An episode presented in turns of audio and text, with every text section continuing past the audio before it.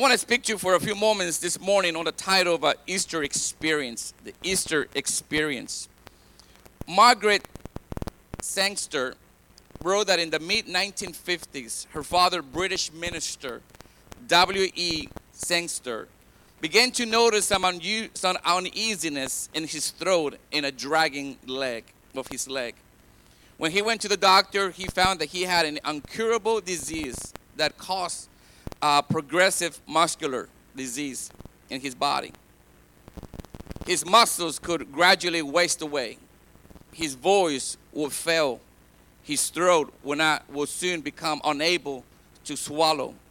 Sangster threw himself into his work in British home missions, figuring he could still write and he would have an even more time for prayer. Let me say, let me stay in the struggle, Lord, he pleaded. I don't mind if I no longer be able to be a general, but give me just a remnant to lead. He wrote articles and books and held organized prayer cells throughout England. Gradually, Sangster's leg became useless. His voice went completely, but he could still hold a pen, even though his hand was shaking. On Easter morning, just a few weeks before he died, he wrote a letter to his daughter. In it, it says, "It is terrible to wake up on Easter morning and have no voice to shout. He is risen. But would it be still more terrible to have a voice and not one to shout?" My goal is to give you some reason to shout about the resurrection. You see, we as Christians, we have a reason to shout. We have a reason to celebrate. We have, we have a reason to dance. We have a reason to be excited because our Lord and Savior is alive and well this morning. We serve a, a living God, a living, our Lord Jesus Christ robbed that tomb, came out of that tomb. He only borrowed for a few days, but said, I'm coming out. Listen, we have a reason to shout. And sometimes when we're able to shout, we, we choose not to shout. We, we choose not to celebrate the goodness, what Easter really is all about. It is so easy to get sidetracked. It's so easy to get to forget what this day really means to all of us, especially Christian believers of faith. This day symbolizes, this day lays the foundation down of everything we believe, everything who we are as Christian believers. This is the day that separates everything. It's the Resurrection Sunday that we can shout and celebrate His goodness this morning. I don't know about you, but as long as I have a voice, I'm going to shout this morning. I've come to shout this morning His goodness, His mercy, and His grace for us. See, and the reason you can shout is because the Easter experience was not just for two thousand years ago, for those who witnessed at first hand, but for each of us here today as well. You might not have known this before today, but But the fact is that resurrection of Jesus Christ can change your life in the here, now, and for eternity. Your relationship with the living God. This is what this day is all about. To experience the change in your life. To experience a transformation that you maybe you have not got a hold of it yet. You know about Christ. You heard about Jesus, but you have not walked in relationship with Him yet because you have not experienced the fullness of who Jesus is in your life or what He can do for you. If you can ask people, my Lord, I tell you what, my life used to be a mess before. My life was going in the wrong direction. My life was going to nowhere. But when I met the Lord Jesus Christ in my life, my life changed. He can do the same for you. He can change your life. Now, let, let's read the resurrection story and then spend a few moments seeing how it can impact your life. The Bible says in Matthew twenty-eight, verse number one says, "Now after the Sabbath, toward the dawn of the first day of the week, Mary Magdalene and the others Mary went to see the tomb. And behold, there was a great earthquake, for an angel of the Lord descended from heaven and came and rolled, rolled back the stone and sat on it. His appearance was like lightning, and his clothing white as snow. And for fear of him, the guard trembled and became like a dead man. But the angel said to the women, do not be afraid, for I know that you seek Jesus who was crucified. He is not here, for he has risen as he said. Come, see the place where he lay. Then go quickly and tell his disciples that he has risen from the dead. And behold, he is going before you to Galilee. There you will see him. See, I have told you. So they departed quickly from the tomb with fear and great joy, and ran to tell his disciples. And behold, Jesus met them there. Greetings. And they came up, took hold of his feet, and worshiped him. Then Jesus said to them, do not be afraid. Go and tell my brothers to go to Galilee, and there they will see me. I want to speak to you on this topic because this particular scriptures lay the whole foundation down of our relationship with the living God. First of all, we need to understand is this, that I can count on God's promises. I can count on God's promises. Jesus has promised his disciples and others that he will raise from the dead. And on the first Easter morning, that promise was fulfilled. In John chapter two tells the story. Jesus answered them, destroy this temple, and in three days I will raise it up. The Jews then say, you have taken forty-six years to build this temple, and you will raise it up in three days. But he was not speaking about the temple. He was speaking about the temple of his body. And when, when therefore he was risen from the dead, the disciples remember that he had said this, and they believed the scripture and the word that Jesus had spoken. In other words, he was talking about himself. You can destroy this temple, but on three days I will, ri- I will raise again. You see, the Pharisees thought he was talking about the temple that took forty-six years to build. No, he was talking about himself. He is the greatest one of all. Jesus, Jesus' promise was remembered by the, by the disciples. Not only was it remembered, but it was also a force that empowered them and, re- and reinforced their faith in God. In other words, him being raised from the dead, it reinforced their walk with God, reinforced what they have heard from the teaching of the Master that, listen, what he has said, it has taken place. In other words, I can count on God's promises. And should it do the same for us today? Because it's Jesus' promise about, about the resurrection was true, and all of his other promises are also true. See, that's what separates everything. The Bible says in Colossians chapter one, verse twenty, for all the promises of God find their yes in him. There's why it is through him that we utter our amen to God for his glory. In other words, if God promised it, guess what? You can take it to the bank because it's going to be a done deal. You know what? How many promises, how, how many people have broken their promises to you? They promise you this, they promise you that, but they will never fulfill it. They, they make excuses for not fulfilling it. But when God says, I promise I will do this, my friend, you can take it to the bank. And what are those promises? What are those promises?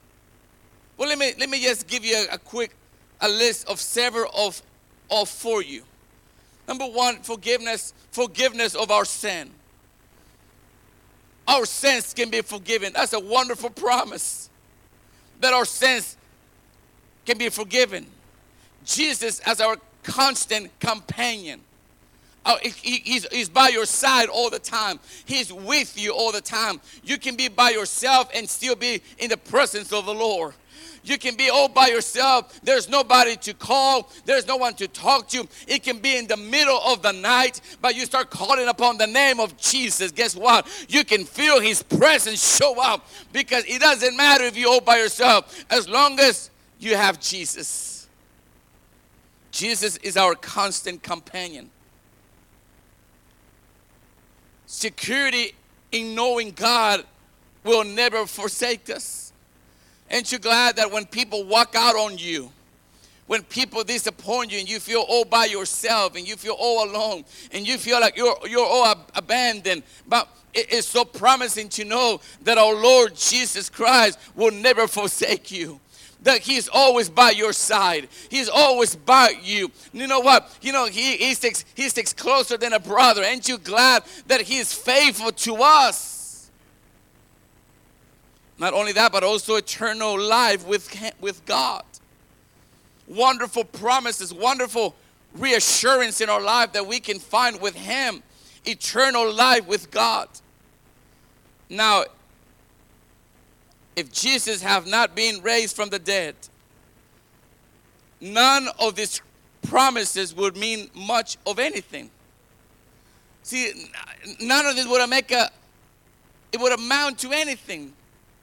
But ain't you glad this morning, as we're celebrating this, recognizing this day as the Resurrection Sunday, that all these promises that we have talking about, these promises that we have, we have read about, it just confirms the reality of who I serve this morning. That I'm so glad that I have given my heart to Jesus, that I have a relationship with a living God this morning, and my life has changed. Woo! My goodness. See, but since he did, we can rejoice in the fact that he has change and make all his promises come true. There has never been one promise that God has given to us that is not being completely and utterly fulfilled through Jesus Christ. And all the resurrection of Christ, that first Easter, think of me for a mo- think about it for a moment. That first Easter is proof that we can rely on God. That first Easter that changed everything. The first Easter over two thousand years ago and still changing today. I believe that you can experience a resurrection this morning. Listen, I don't know where you are, and I don't know what you're going through, and I don't know what you've been through. But all I know that I can preach the gospel to you, and the power of the Holy Spirit can come upon you and change you and turn your life around. It doesn't matter what you've been through. It doesn't matter what you're going through. But all it takes is to believe. Believe that he can do it in your life. Believe that he can change you this morning. Not only that, not only I can count on God's promises, but I can I can enjoy life to its fullness. If you're not a Christian today, you, you most likely have been led to believe that Christianity is, is a dull, boring experience with little, if any, joy. They tend to believe that Christians are the most boring people on the planet. You hang around me long enough to know that. I tell you what, because when the Lord saved my heart, when the Lord came into my life, my life was changed. I, and that's the reason I can shout this morning. That is the reason I can celebrate this morning, my friend, because Jesus lives in my heart. But you know what? But nothing could be further from the truth. The fact is, when we have the ability to live life to its fullness, because we don't have to worry about things like guilt, sin, or eternal destiny. We have the freedom to live lives of enjoyment because we have faith in the resurrection of the Lord. Listen, that's why it changes everything. You can have money in the bank and you can have the nice cars, but if you don't have Jesus, you don't have nothing. You can gain the whole world and still lose your own soul, because money and stuff doesn't bring happiness. What brings fulfillment is having a relationship in your heart. Your heart can only be fulfilled with God. That's why a lot of people lose it. You see millionaires and billionaires losing everything, losing their life, taking their lives because they find no hope. You can only find hope in Jesus. The Bible tells us in Matthew twenty-eight, verse eight, so they departed quickly from the tomb with fear and great joy and ran to tell his disciples.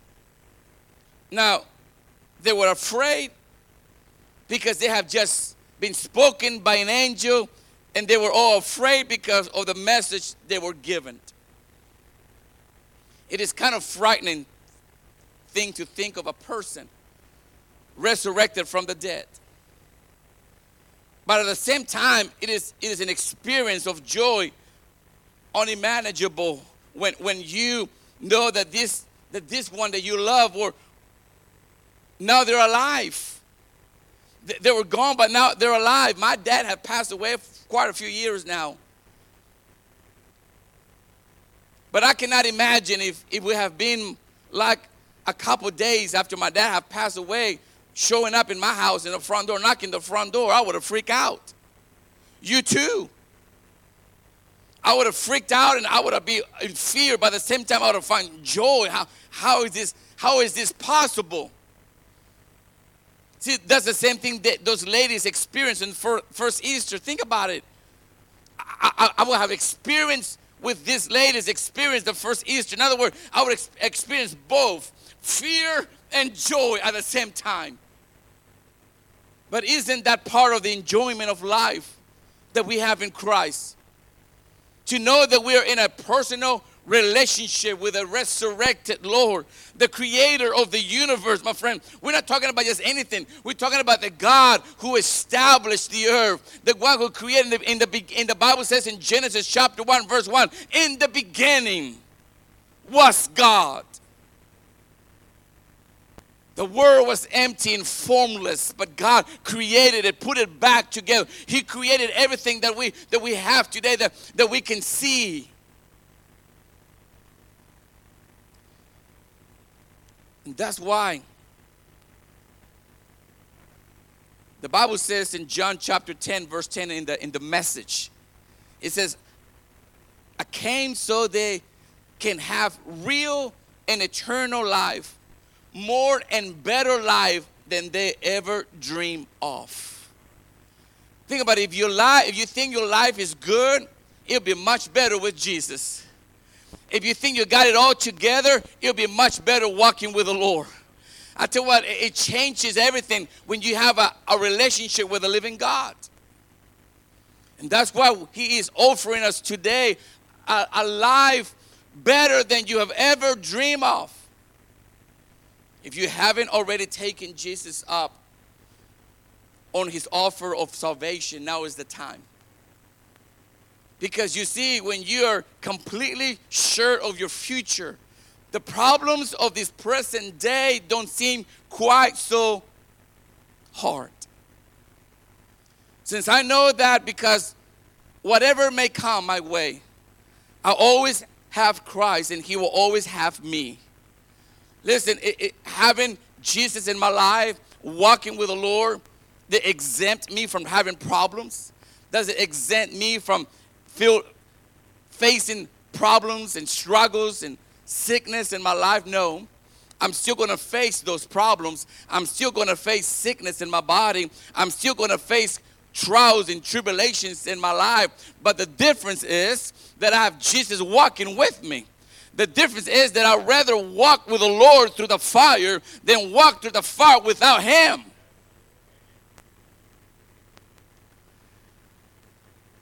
See, since we know that,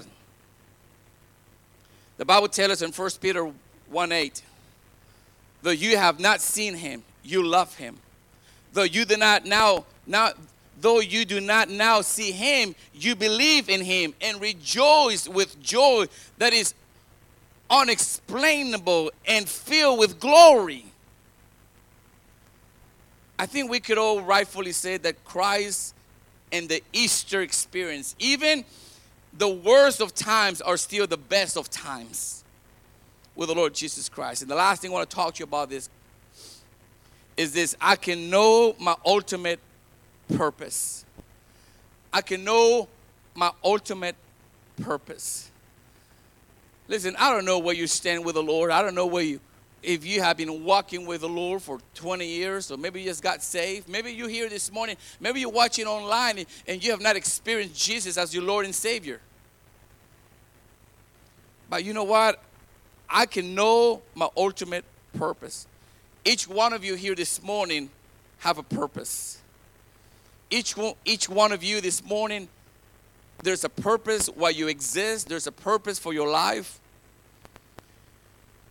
There's a story told of a young lady, and it says this. When a twenty-six-year-old Ashley Smith began reading The Purpose Driven Life, she had no idea how Rick Warren's book would factor into the capture of a criminal wanted for multiple murders. Early on Saturday, March the twelfth, two thousand five, when the single mother returned to her Atlanta apartment from a nearby convenience store, she was ambushed by Brian Nichols. Nichols was the f- focus of the biggest manhunt in Georgia history, wanted for the murders of four individuals in a killing spree that began the day before. In the hours that followed, Ashley engaged the criminal in, in conversations. She told him or her husband had died four years earlier, and if anything happens to her, her five-year-old daughter would have no daddy or a mommy. Nicholas untied her. She proceeded to pull out her Bible and, and a copy of The Purpose Driven Life. Nicholas agreed to her request to read to him. Opening Warren's book to where she left off, she began to read the first paragraph, day thirty-three, or the forty-four days of purpose. The passage deals with the gift and talents God has given each person to fulfill a unique life purpose. Ashley looked into his face and told that he needed hope for his life. Nicholas responded, "Look at me. Look, look at my eyes. I'm already dead." She, she continued, "You're not dead. You're standing right in front of me. If you want to die, you can. It is your choice." Ashley said, "You are here for a reason. You're here in my apartment for some for some reason."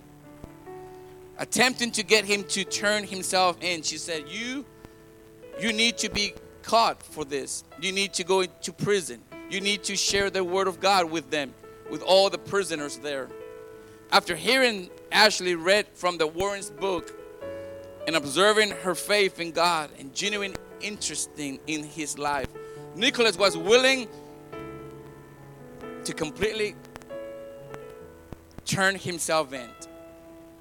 Nicholas and Ashley, he believed that she, that she was an angel sent from God because he was lost, and that God had led him to the to write to her. When he allowed Ashley to leave the apartment, she brave, she brave woman called called nine one one. Listen, man, we all have a purpose in life. Maybe not to that extent, but we have a purpose.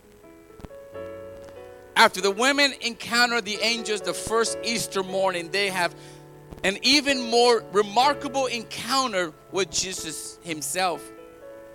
The Bible says in Matthew nine, verse ten, we read that earlier, says, "And behold, Jesus met them there. Greetings. And they went up and took hold of his feet and worshiped him. Then Jesus said to them, 'Do not be afraid. Go and tell my brothers to go to Galilee, and there they will see me.'" What we what we could say, God have called each of us to fulfill individual roles. The purpose in life that is true for all of us is to find is found here. We are to live our life and worship him. That's what we're created for. To, to live our life and worship him, and, and to go tell others about Christ. There are so many different ways to do those things that we don't have time to go over. But it's important to remember this. Jesus told them in the first Easter morning and said, "Listen, go tell them what you've seen." You know what? In closing is this.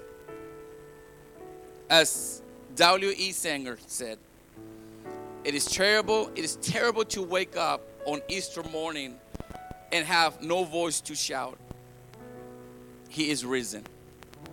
But it would be still more terrible to have a voice and not want to shout. Listen, we have a reason to shout this morning. We have a reason to celebrate this morning. We have a reason to dance this morning.